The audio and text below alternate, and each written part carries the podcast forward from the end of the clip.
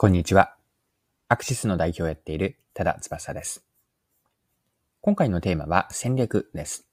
面白いと思った花のサブスクサービスを取り上げて、そこに戦略やマーケティングに学べることがあると思ったので掘り下げていきます。それでは最後までぜひお付き合いください。よろしくお願いします。はい。今回の背景なんですが、日経クロストレンドの記事を読んでのことです。記事のタイトルは、サブスクで3万人獲得、日比谷花壇の成功は実店舗にあり。こちらの記事、興味深く読みました。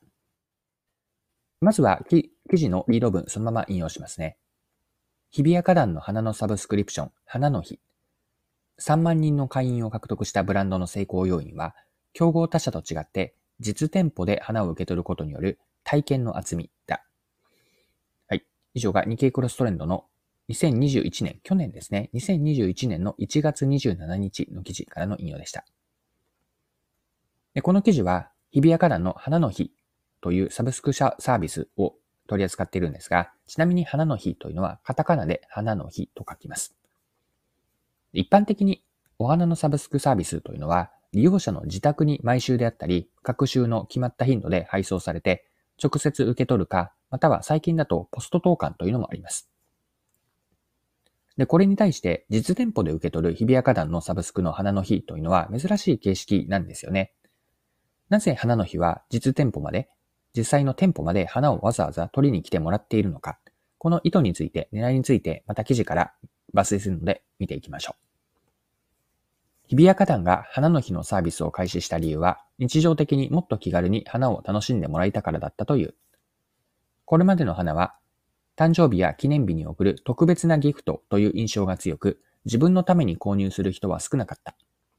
また、自宅に花を飾ってみたいが、そのためにわざわざ花屋に行くのはハードルが高いという人も多かったという。日比谷花壇のビジネスソリューション事業本部、ホームユース事業推進室、マネージャーの谷真由美氏は、花屋、花屋をもっと身近に感じてもらい、気軽に購入できるシステムを作りたかったと話す。配達ではなく実店舗で受け取る形式にした理由は、実際に花屋を訪れてより多くの花に触れて欲しかったから。店頭に並ぶ四季折々の花々から季節を感じて欲しかった。店頭では、プラン以外の切り花やグリーン、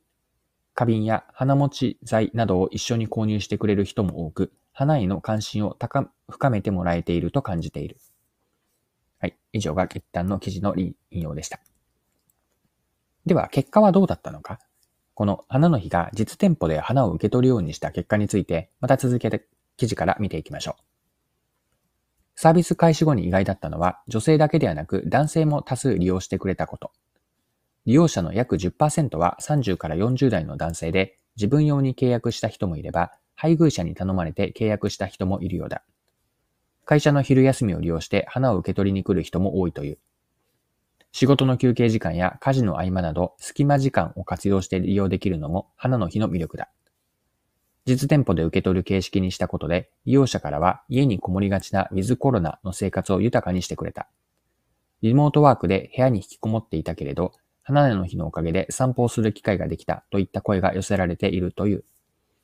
新型コロナ禍で気分が落ち込みがちな生活者に心理的に潤いを提供するというサービスの本質的価値が評価されたのだろう。はい。以上が記事の引用です。では、ここまでが今回の前半にあたるんですが、後半のチャプターでは学べることですね。花の日から何が学べるかについて後半では掘り下げていきましょう。はい。では後半入っていきます。花の日は日比谷花壇のサービス全体で見たときに、布石の役割を果たしているんです。布石なんですね。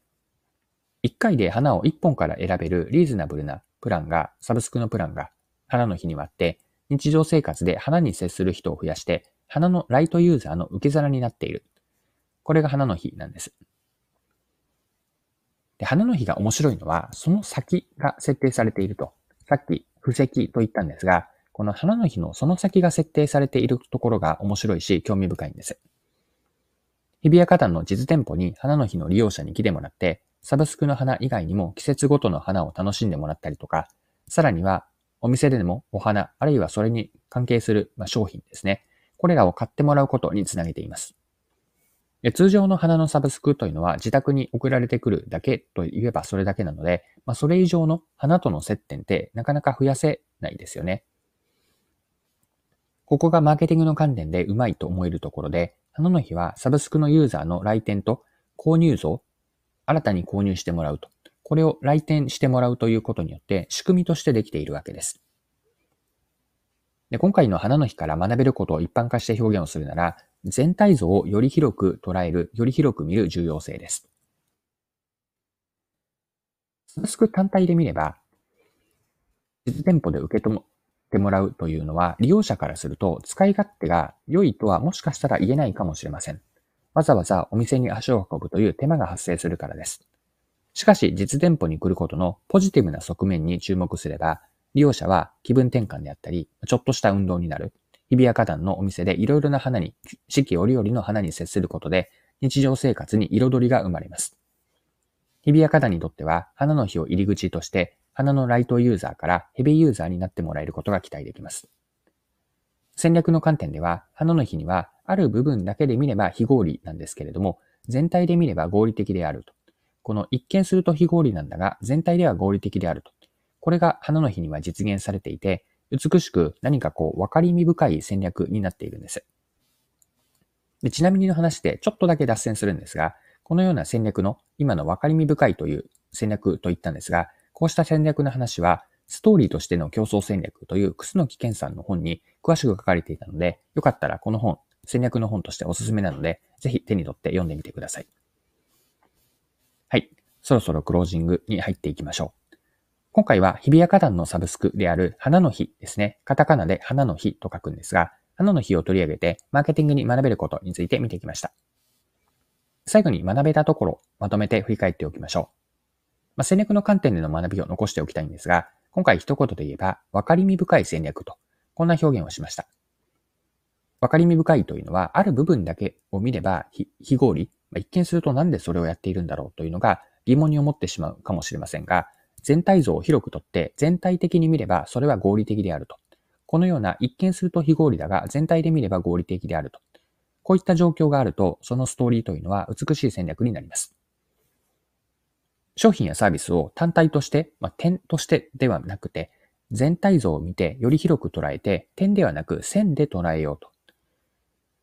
これは先ほどの話とつなげると、点として見ると非合理なんだけれども、線としてつなげると合理的となれば、ここに分かりみ深い戦略になっていくので、このように全体像を広く捉えて設計をしようと。これを今回の学びとして最後残しておきます。はい。今回も貴重なお時間を使って最後までお付き合いいただきありがとうございました。それでは今日も素敵な一日にしていきましょう。